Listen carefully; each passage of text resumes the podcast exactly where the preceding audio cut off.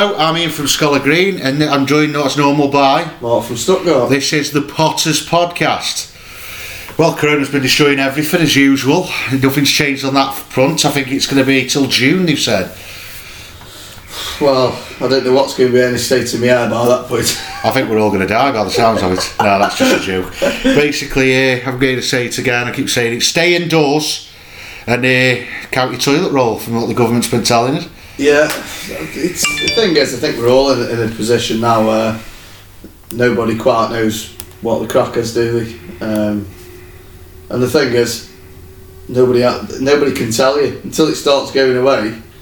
We're not going to get away from this situation, are we? So, um, which is unfortunate, but we'll all have gone mad by then and started rioting. I think.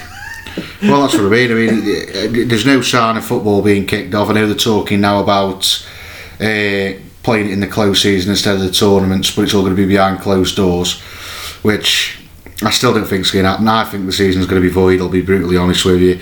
Well, which, which safe distancing when you need to come in for a challenge. Get back two metres. Oh, just get the ball off. Yeah, it's going to be like basketball. Nobody touch each other. It's, it's going to be one of those. It's crazy, really. But to be fair, we're going to get people past the blues with a fantastic guest again. Now, this is a quite a big one. This is. This is a big reason, a bit of an inspiration for us because it was the first podcast to come out. Uh, it's David Cowlishaw. I think I said that right. I'm yeah, not too sure. Um, he's he's going to be the guest. You're wrong. but he's the, he's a, another guest for you, so you're in for a treat. So, hello, Dave. How are you today? I'm okay. How are you guys? I think we're okay. I think we're getting there. I haven't gone mad just yet. Yeah, we've done the verge though. After a week, I mean, a big question I always ask everybody when I do an interview: has, Have you got your toilet rolls? Yeah, well, I'm, I'm stocked up. I should be all right. That's the main thing. As Fingers long as you've got it. Right, so we'll go into it then. So, how did you begin? Where did you start being a Stoke fan? What you got you to start it?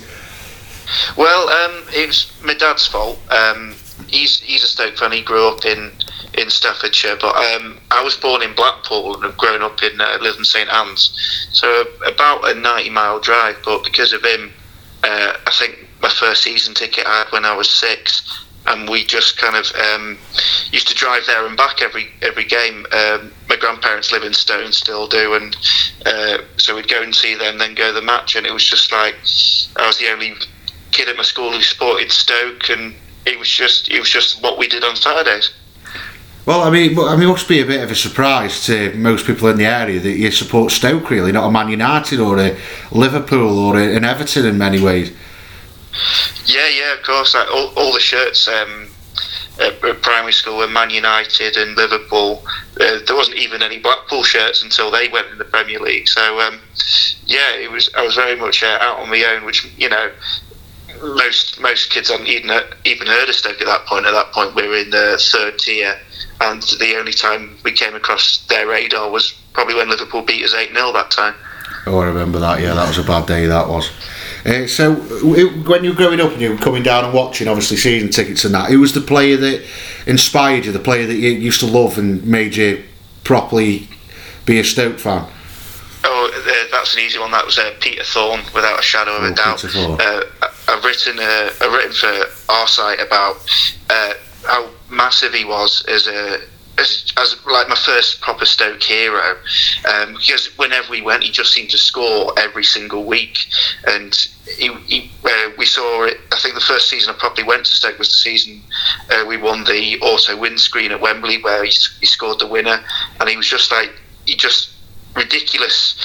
Uh, and you know finishing ability for that level, and I was absolutely devastated when he went to Cardiff. I thought, I, you know, because I had the name on the back of a shirt. I wanted to get a number nine on my shorts as well, um, and it, it, it, was just kind of really, really heartbreaking when he went to Cardiff. Like Kavanagh, I was gutted about as well, but Thorne was like, oh, just so gutted.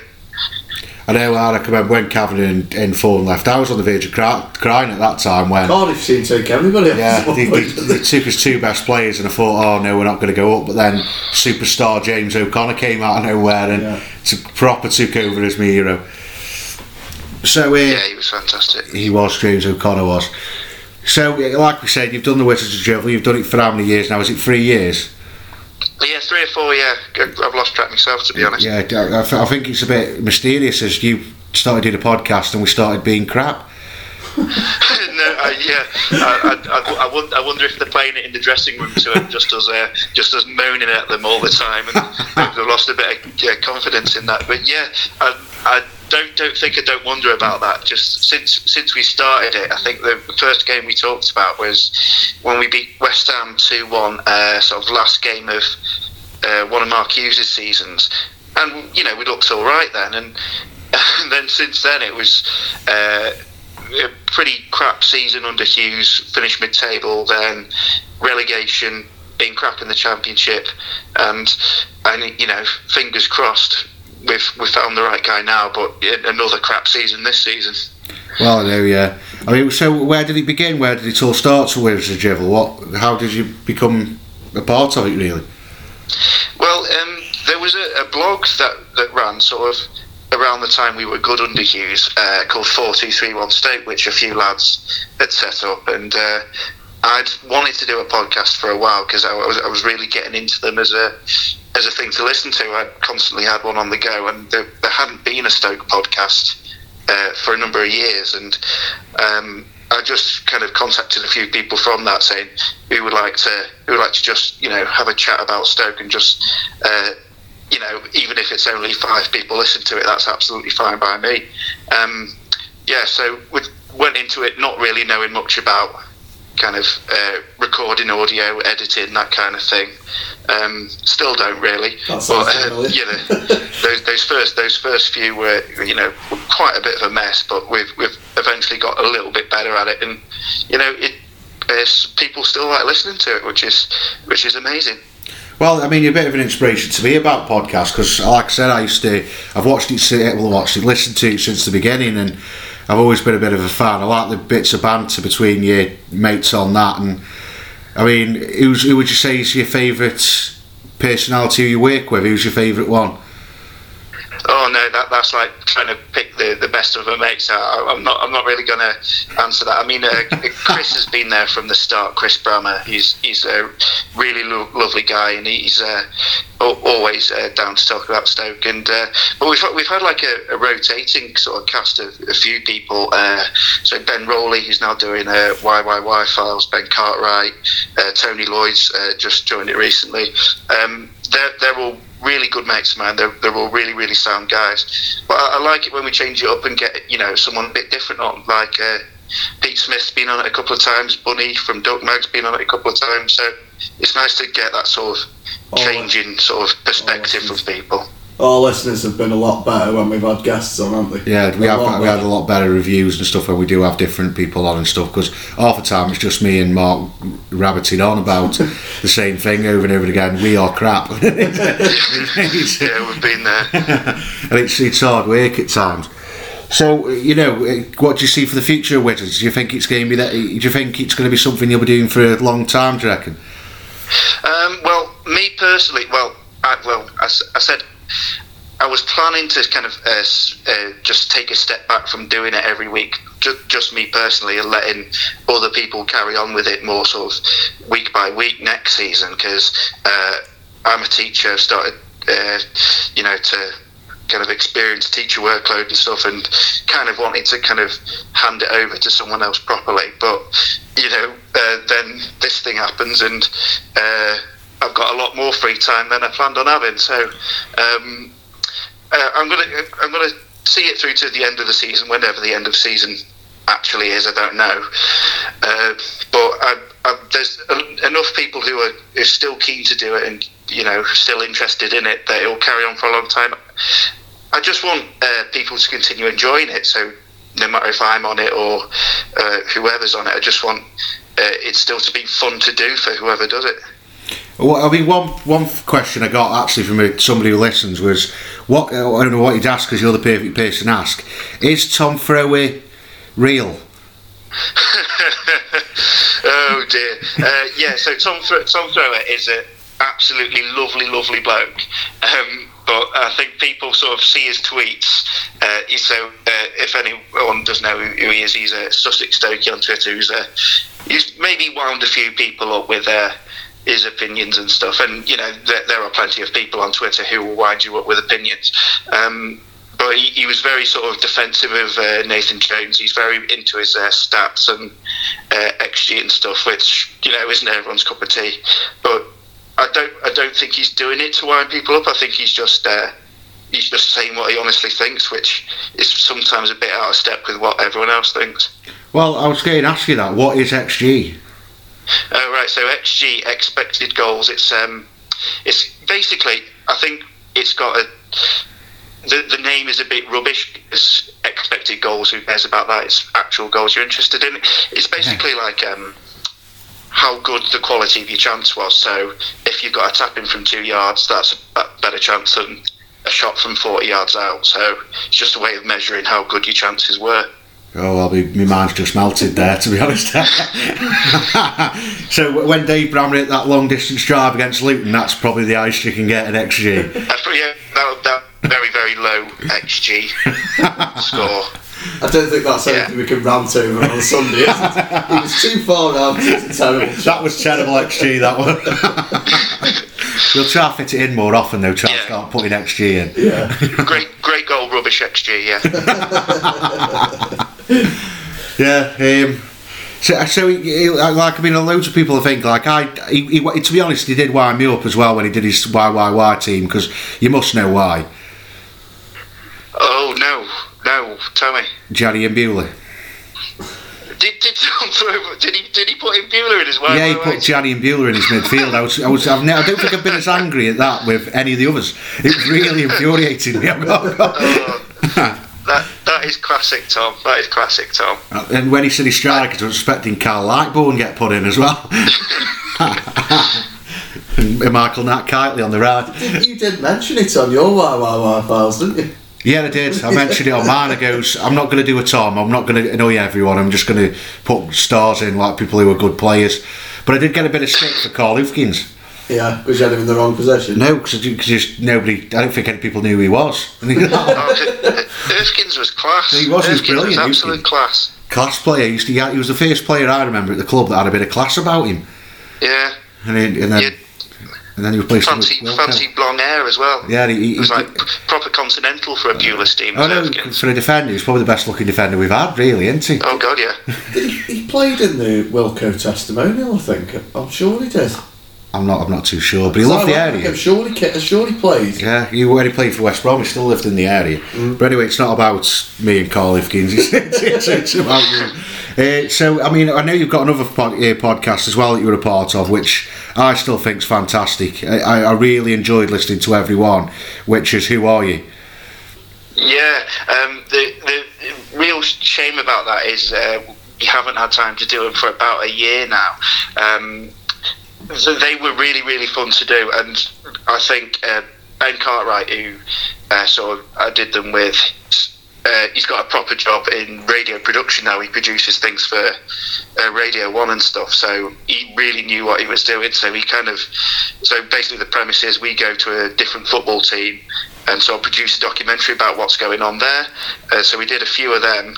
Uh, got uh, nominated for a British Podcast Award for it. Um, but yeah, it was just a time thing. He's like so busy at his job, I'm so busy at, at mine that we haven't had a chance to uh, really uh, get back on that. And it's a shame. I would love to do them again because they were really, really rewarding. Because uh, unlike Wizards, this was like a properly well produced, uh, you know, better, better radio almost. So uh, yeah, uh, I re- appreciate saying that because it, it was something that I was really, really proud of. It was always fantastic. I remember listening to it, and it it was it, it, was so interesting because it was teams you don't expect. Instead of being like the same teams, Liverpool, United, and all that stuff, you go into places like St Pauli and and where was one? I think one was in Scott Queens Park in Scotland, and I think yeah. we went to Blackburn as well because that Blackburn one he had a terrible accent, but he he spoke he, he loved Blackburn, and I can't remember his name. Oh yeah, yeah. We, we met this uh, you, know, you know the scariest bloke at the pub. You know, Blackburn tattoos all up his arm, and uh, I think he was called something like Birdie or something. Birdie, that's he, it. Yeah. He had this really thick, impenetrable uh, yeah. East Lancashire accent. Oh, he did. Uh, but yeah, he was fantastic because just the passion with which he spoke about Blackburn was fantastic. Yeah, until, well, that's when you're listening to it and he speaks for the first time. It scared me. It's like, oh God, what's that? really got into me. But uh, yeah, so I mean, so that's not dead in the water. There's a chance that that could come back because I, I, do miss that. Yeah, I hope so. It, it depends on uh, Ben really because you know I, I, could write one, but uh, he's he's got the sort of audio skills to make it what it was. Well, I mean, I've, I've seen all your writing stuff as well. I mean, is that something you're going to carry on in the future? Yeah, yeah, I'm, I'm still, I'm still definitely going to keep writing stuff because that's what sort of initially got me into the podcast and stuff was writing for that blog four two three one and writing for Duck and and places like that. I, I still have a. It's less regular now, but whenever I've got a, a few spare hours, I, I like to kind of uh, see if there's anything I can uh, find out about or give some opinion on. I've, I've, I've always written stuff, so um, yeah, whether it's just on the website or more stuff for Duck, I definitely still want to write. Yeah, it's fantastic doing stuff like this. I mean, I'm loving social media at the moment, especially with the Stoke fans, because especially now I'm like talking, because this week I've, I've, I've, done like five or six interviews and I'm finding it dead interesting talking. Like I spoke to Harvey today, um, Harvey Stoke City FC, I think it's called. Oh, uh, yeah yeah, and a fantastic lad, and we had a good chat even after about about things to do online and stuff. And well, I mean, where do you think this social media is going with the fans? Do you reckon it's a good thing or a bad thing? Yeah, yeah, I, th- I think it's good. Obviously, you're always going to get that, that negative side of it when people usually, you know, from my view, I've, when I've had a few after a Stoke game and seen what I consider to be a shit opinion on Twitter, I'll be, hmm. I'll be you know, first admit, I should sometimes just leave it. But um, most of the time, I do think it's good. And you're seeing like yourselves, uh, YYY was Harvey's a uh, YouTube thing. Uh, you know, all these sort of outlets are opening up now, and you've got a lot more sort of variety in what you want to listen to, watch, read about. I think, and that's due to social media. I mean, without social media, uh, like Wizards of Drivel wouldn't have happened. Don't think Bear Pit would have happened you know, you've got all these places now, and like even something like um, what's the lad, uh, George on Twitter when he does those alternative commentaries, that, that they're fantastic as well. So I, am a big fan of it. It gets a it gets a bad reputations, uh, social media sometimes fairly, but I think just in terms of like Stoke fans and having more of a voice, you know, you've got plenty of, of places now. Well, I mean, another thing I want to talk about, like you say about social media, and it does have its dark sides. There's no question about that. Um, you know, there's a lot of people who do get, you know, well and truly stuck into it, don't they? Well, some of our feedback's been a bit sketchy, hasn't yeah, it? People yeah. moan when you moan, people yeah. moan when you don't moan. Yeah, it's like, well, yeah, it's like, but it's the same man as well. He's like, you, you were too, you weren't harsh enough. Oh, that was too harsh. oh, what do you want? what do you want and uh, I just, I just wanted to think where you think the future of this is going to go because we all know what the football club's like. Stoke as a, a whole, the social media side is really poorly managed, in my opinion, and I think it has been for a long time. But do you think that the f- club will ever sort of come on board with the fan media? Well, yeah, it's interesting because like I, I know, like, uh, so from Wizards' point of view, we're never going to sort of, we're never going to expect anything from the club in terms of sort of proper interaction with them. I mean, they, they promoted a documentary we did about Frank Soo like three or four years ago now, but apart from that, we've not really heard that much from them. Um, I've just been watching a second series of uh, Sunderland Till I Die today, and it's interesting how in that you've got I know it's a Netflix thing, but it's mixing up uh, like the behind the scenes of the club with they've got Sunderland podcasts on there being interviewed and stuff. So um, I think the wise thing to do from a club perspective should be to sort of uh, embrace all this fan media outlet, like let players be interviewed by podcasts or uh, you know uh, give or just give them a comment or you know be more involved with them because I'm seeing a lot more clubs do that, and I think from a business point of view, it's cheaper. You don't you, we don't need the club to produce its own YouTube channel, series, podcast, blog, whatever. Um, if they got more involved with the fan media, I think it'd be better for them in terms of engagement and be better for them in terms of just a business point of view because you've got however many fans who want to do stuff and will do it for free. Well, I know what you mean. It's like, uh, funny enough, if you just said that about Sunderland till I die, it's actually on the telly now. it's not on, it's just we've paused it, but I didn't even know it was on till now, Series 2. So it's quite mysterious how you said that. but uh, I think I've got a good point. I mean, I think at times when you look at the social media at Stoke and you look at what's being said and what's been done, it's. I can remember a while ago, there was, even though it's not much and it's not nothing great, there was that thing with um, Bojan and Muniesa when they were playing I think Connect Guess Four. Who, yeah. Yeah, guess who? That's it. Yeah, and I can remember looking at it going, it's not brilliant, but it's something to just see the how the players react and just seeing mm. a bit of the personalities outside of what we only ever see, which is the pitch. And I, I can remember yeah. the time on Soccer AM. Do you remember that one went on? He was taking the corners, and I think he scored on, one on both with both foot. Yeah. But it was brilliant to see Charlie Adam like screaming abuse at him and having a laugh and stuff. And I thought that's what I want to see, things like that. What's yeah, and, and it's telling like that, like the most popular football podcast now will be Peter Crouch, won't it? And yeah. that's because he's he's giving you sort of a behind the scenes sort of insight, and he's telling you a bit more about what these players are actually like as people. I think Charlie Adam was on the most recent one as well, and it was just nice to hear them have a have a kind of you know conversation of sorts. And um, yeah, I think sometimes they, they try too hard to sort of toe the club line and be official and be serious. But you know, there's a lot of there's a lot of room for just you know having a bit of a laugh with us. Well, saying that like a bit behind the scenes, I want to I want to know the behind the scenes of when you're interviewing these ex Stoke players, what you do, and all the Stoke people you're getting on.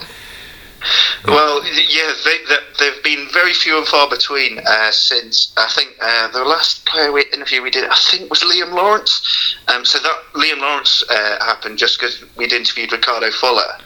Um, so Ricardo Fuller was obviously the biggest interview we've done. He's he's my favourite Stoke player ever. Rick, he's just you know my absolute hero. Um, and we were trying to get him on for episode 100 for a nice sort of you know celebratory thing.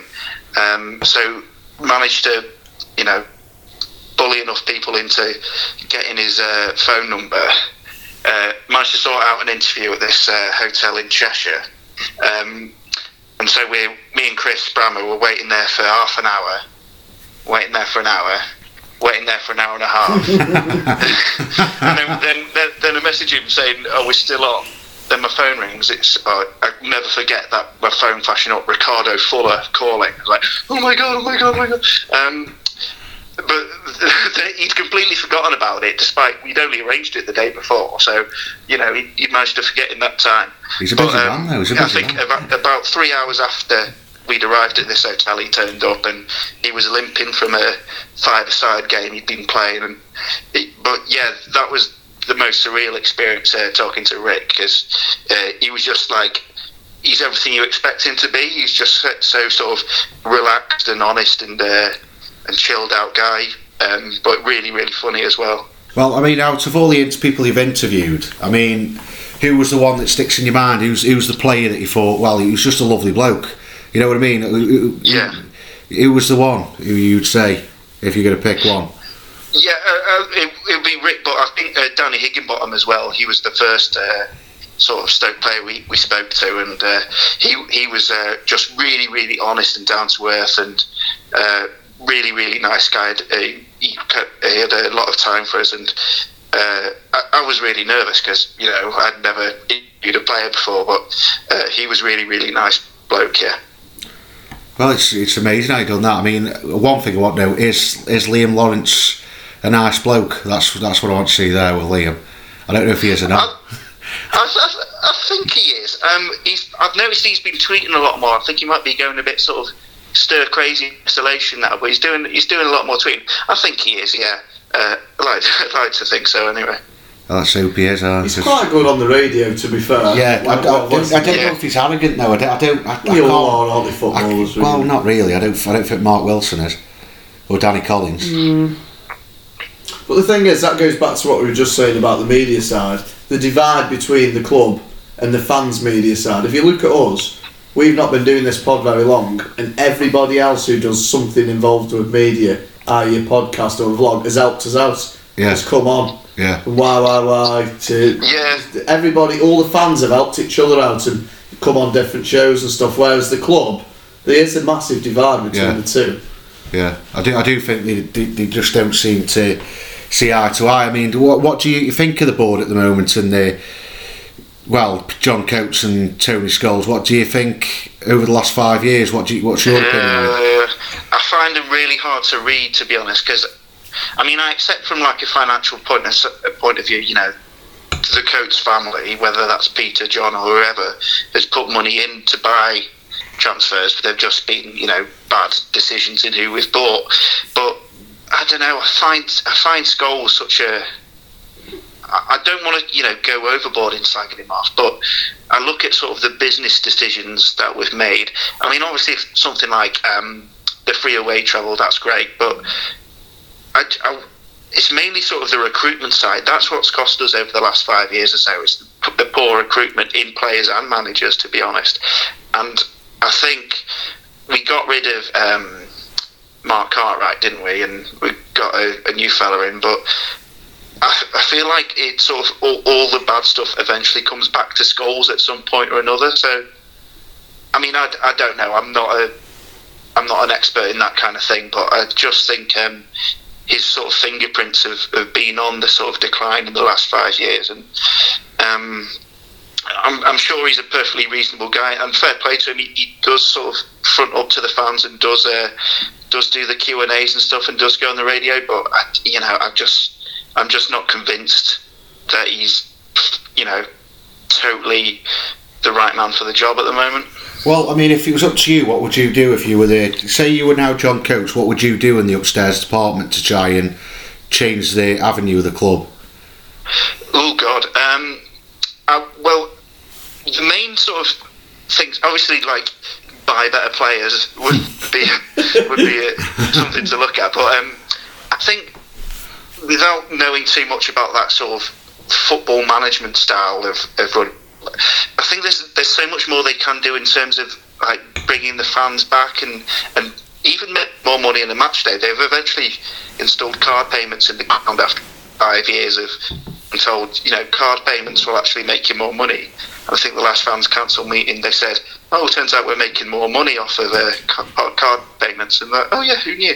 Um, but things like uh, having somewhere decent to stop and have a beer Yeah. or the game. Like I know we've got Delilah's bar, but people don't want to pay two quid to go in a bar where a pint's four quid anyway. Yeah. Have like like what they do at Sunderland, to be honest. Where when we went to Sunderland for uh, a game we won three one, uh, like even though they were struggling, they had stuff on. They had like uh, stalls for all the fanzines and stuff. They had. Uh, Loads and loads of sort of a sort of fan zone sort of element, and even like small clubs have them. So uh, that would uh, help reduce the traffic on a match day if more people stopped and uh, you know were around the ground after the game. I think it's just you know maybe putting a bit more effort into uh, keeping people on the ground spending money rather than just like oh off you go see you later Delilah's bar's open. Pound please. Yeah, I mean, we, we spoke to Anne Smith a while ago when because she was on about a month ago now, just over a month, and uh, I said to her, Ange, is, is there anything we can do about having a, a fan zone? Because I mean, we went Derby a while ago, and there was so much to do there. They had a little tent with booze on, it went with music on as well. I think a live band or a live DJ was on, but there's like so much selection and food and stuff. And I, I, I said to her, I said, is there any way you can put this to them to have a bit of a fan zone? And I mean, she instantly kicked back and went, "Well, where would it go?" And the one thing I still to this day don't understand is why Stoke has got this car park. I don't, I, yeah I don't understand why we've got this giant car park for But football Derby club. didn't. This is what I was trying to get across to Andrews. Derby didn't actually have a fan zone. All them stalls went around the ground. Yeah, The same way it could go Yeah. around our ground. It's not like we need to start digging up half the car park. It, no there's an opportunity to put. They had that little stall that was selling strips that already had the numbers on. So if, if your child's favourite player was like for that sake it was Rooney, Yeah. then they could just grab a Rooney shirt and go straight in the game. And They had, three, is they a had good four idea. stalls. They had two stalls and two shops, didn't they, on both sides? The club shop on match days is a no go. Yeah, it is. You can Yeah. you queue, You're especially nowadays. I mean, you'd be going around the stadium twice, wouldn't it, now? With the two metre rule, wouldn't it? I mean, I mean, what, so what, what would you say about it? I mean, another thing, I'll, I'll quickly say this as well that we talked about Anges. Do you reckon that there's. Do the club do enough about the legendary players of the past? I, I don't I don't know to be honest. Um, like I, d- I don't know because we've got um, I know these sort of uh, Stoke City old boys are, are involved in stuff. I know Conroy does a lot of stuff on match days. Um, so maybe you'd have to ask them, but. Uh, We've got the sort of we've got the uh, bank statue, got the Sir Stan statue, uh, got the Ritchie uh, bust and stuff. I think that could be incorporated into something like a fanzone, into almost like a sort of club museum kind of element to it. I mean, uh, this is just me thinking off the top of my head, but like the whole goal of keeping people around the ground, keeping people spending money, doing whatever, put something up in like a like a museum, like a, a wall of fame, or, or you, you know something like that. Um, I know there's a kind of quite a lot of players like Frank Soo, for example, who Yeah, yeah. Uh, got really interesting stories, but how many kids have heard of them? Um, so that could be something they promote more. Absolutely. Well, I mean, I, I said something about it. I said, because I remember I went to Arsenal uh, about three seasons, well, when was it now? Four or five seasons ago, we were in the Premier League. And I was amazed at all the history that was around there. Literally everything was around the ground. Like legendary players, legendary managers, Rocastle, um, Pat Rice was around there, Yeah, oh, Bergkamp, Henry, uh, Henry, Henry, Henry. Terry Henry. And uh, I've, I've always thought to myself, like, you know, we've got legendary players like Neil Franklin and Freddie Steele, and who were like legends in the Stoke game, and we've got no link to them outside the ground at all. You've got Stanley Matthews, who's right, right in the corner, right out Yeah. the way, and you've got Banks, who for me is probably in the best place, but it's the only thing. It does look all Yeah. finished. The ground. I, I, I've always thought if you'd never been Stoke and you walked across the top by Ormisty, you'd think that there was a renter court at the bottom of the hill or something. It's just the little metal fence, grass, trees. Or there's Yeah. no, there's nothing to it. It's still the Yeah. same as it was when it was first built. Really, it's not changed much. Yeah. Yeah, they, they don't really put much thought into sort of the the, the look of the stadium or you know the experience of, of walking there on a on a match day or stuff. Because Abdoulaye Faye was up on the side of the stadium for three years after he'd gone, so Yeah. um, it's just things like that. I know. Imagine if imagine Abdullah Abdullah Farmers think he's an absolute icon, doesn't he? Well, the thing is, that should have been some. If when they changed it, they should have changed it for somebody who will always stand the test of time with Stokies. To like a Banks or Or somebody. Danny Collins. Just just somebody somebody who you could always associate with Stoke. I tell you, we should have on it Danny Pugh. What a legend. He scored a goal in Switzerland. No other Stoke players done that. He was a legend, Danny Pugh. Uh, right, so we'll move into questions now. This is a bit where we, you always get people a bit, you always get a bit worried about it. Um, Oh, hit you up now, hit you up now. right, um, what would you class as your favourite ever moment of being a Stoke fan? Not not so much game, moment, literal moment. uh, literal moment, bottle up, bottle it up and keep it. Um, the moment after Johnny Walters hit the back of the net for the fourth goal at Wembley, um, that sort of sealed our place in the final. I just turned to my dad and said, "Oh, I love football." I think I did that after the fifth one. Incredible moment once it that it- the, the semi final.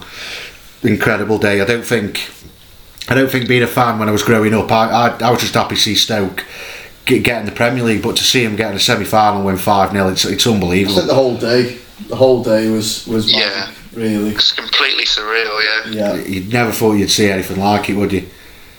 Let's be honest.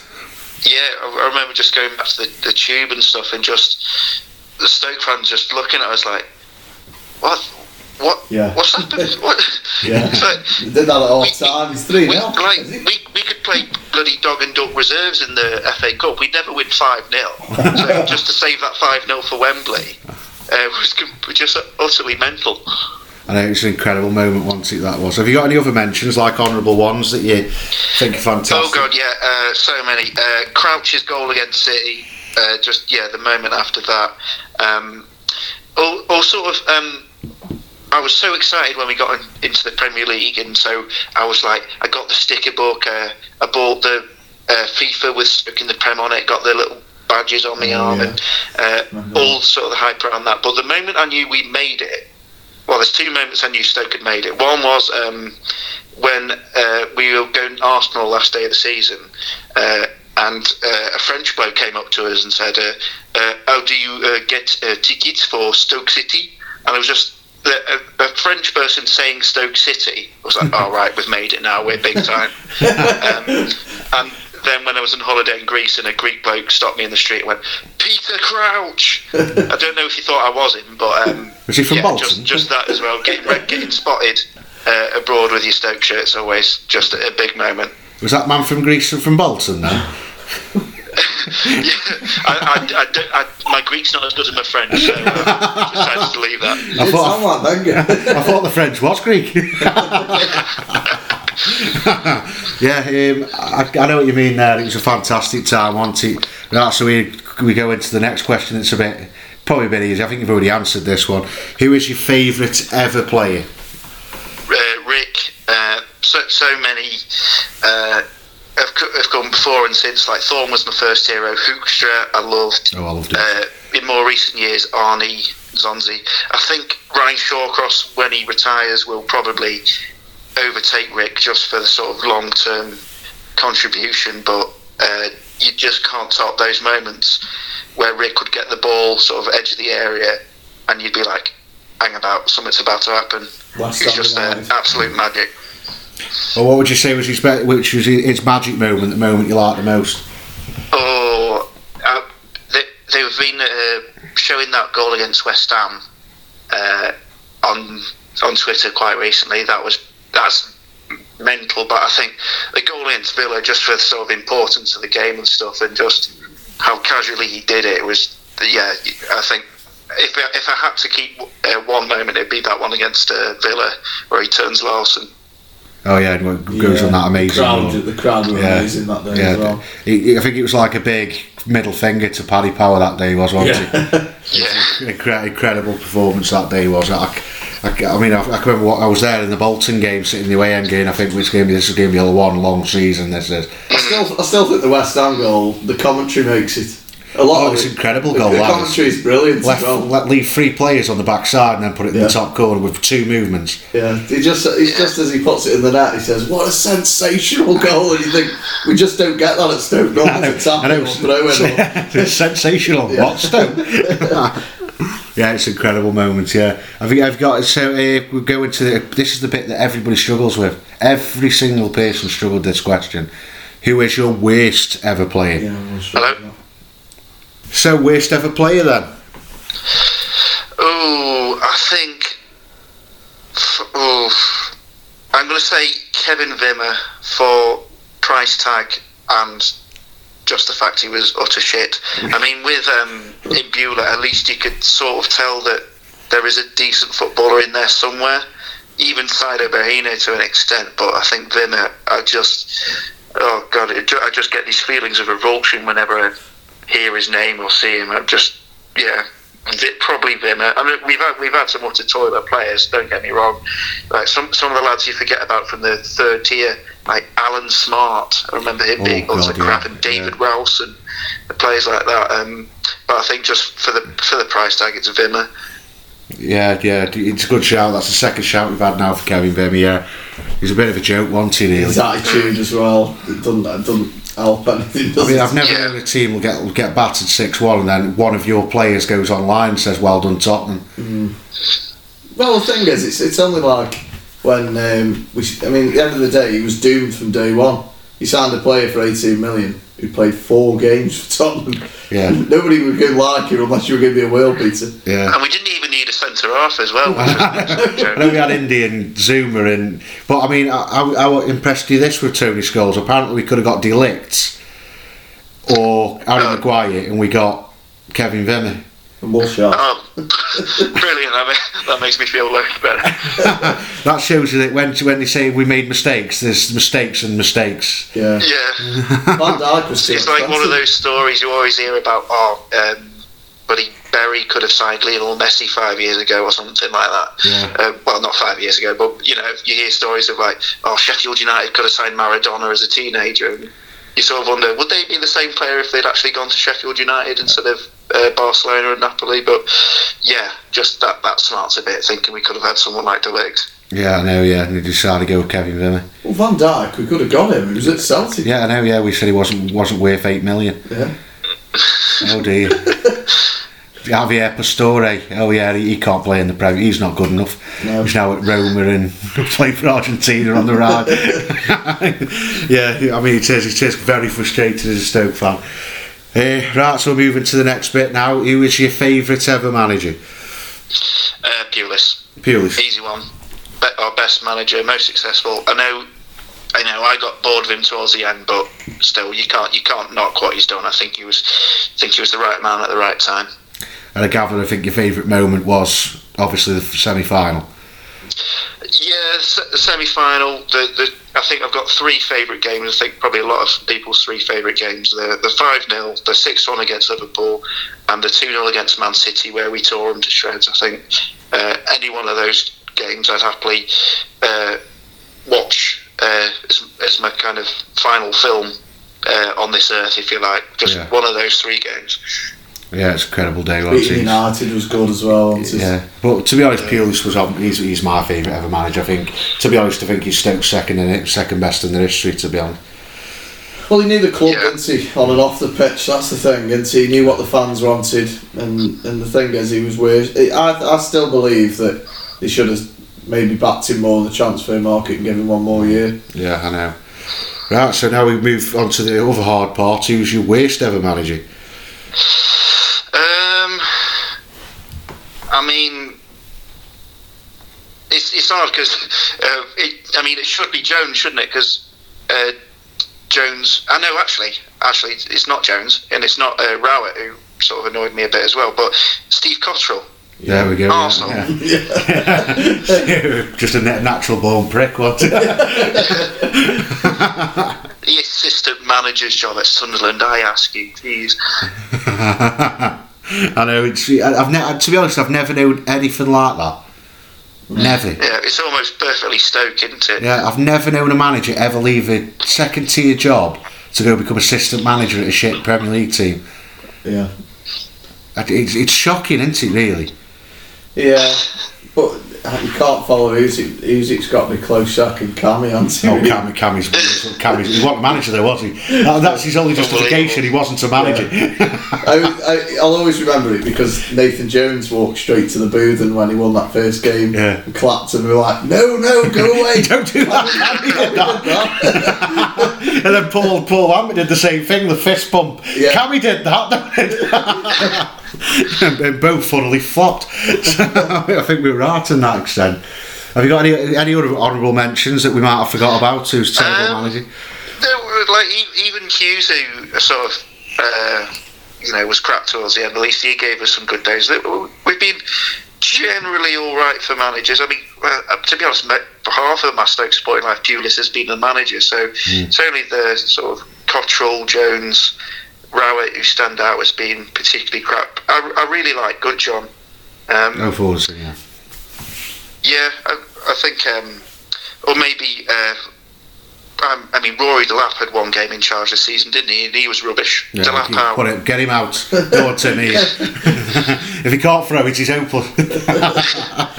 I'll tell you mine is, though, and I'm, I'm surprised no one's mentioned him yet. You Johan Boskamp. Oh, but he was good value. Though. He was just funny. He was just a funny guy. I think that's why. I think people just. Uh, yeah, he was a bit. He was a bit of a crap manager, but um, I think people just. Uh, I remember being interviewed. Um, I think at Radio Stoke shortly after he joined, and he apologised to the Stoke fans for not waving back when they did a. Boss can't give us a wave because he thought that meant wave goodbye, as in, oh, we don't want you anymore. So he, was. you've got really moody about that, and he had the whole uh, calling a player a shit guy on radio. Oh, yeah, I remember that. Um, he, he was just he was just funny. I, I hated him. I'll be really honest with you. I absolutely hated him. I mean, that's that's how I became famous on Praise and Grumble for, thanks to the Boskamp when I said I won by a keyring. well, yeah, I understand what you mean. Yeah, Cotterill's just he was only here ten minutes, wasn't he? At yeah. the end of the day. Yeah. Um, right, so we'll go into the final bit because it's been a fantastic interview. Um, where do you think the future lies with Stoke? Um, to be honest, I just want to see Stoke play again right now. That's a that's my that's my goal for the short term is to just uh, see us play football again. But um, I, I've you know touch wood, cross fingers, all the rest of it. Uh, I think Michael O'Neill really really knows what he's doing. I think he's uh, the right guy. Um, so I don't think we'll necessarily challenge for promotion like next season or whenever that happens. But I think he's he's the sort of man who's sort of sort he's gradually sorting us out. He'll, he'll get a long term plan in place, and I think he's got enough about him to be a bit like a Pulis in a man management sense, uh, in sort of bringing back that sort of identity. So I think um, I think the future is bright with Michael O'Neill. Um, as for where that leads us, I don't I don't yeah I, I, know the FFP and stuff means like probably should target promotion sooner rather than later, but I just want to, like like we have been doing over the last few months, just enjoying watching Stoke play again. I know, yeah, it's, it's horrible at the moment. It's, it, without any football, it is. It's getting to everybody. I think everybody I spoke to seems to be getting affected by it now, missing the games. Right, so before I let you go, uh, can you tell everybody your handle so they know where to find you, know what what you want find? So um, uh, Wizards of Drivel on uh, Twitter and Facebook and stuff. Just search out, uh, just search for Wizards of Drivel.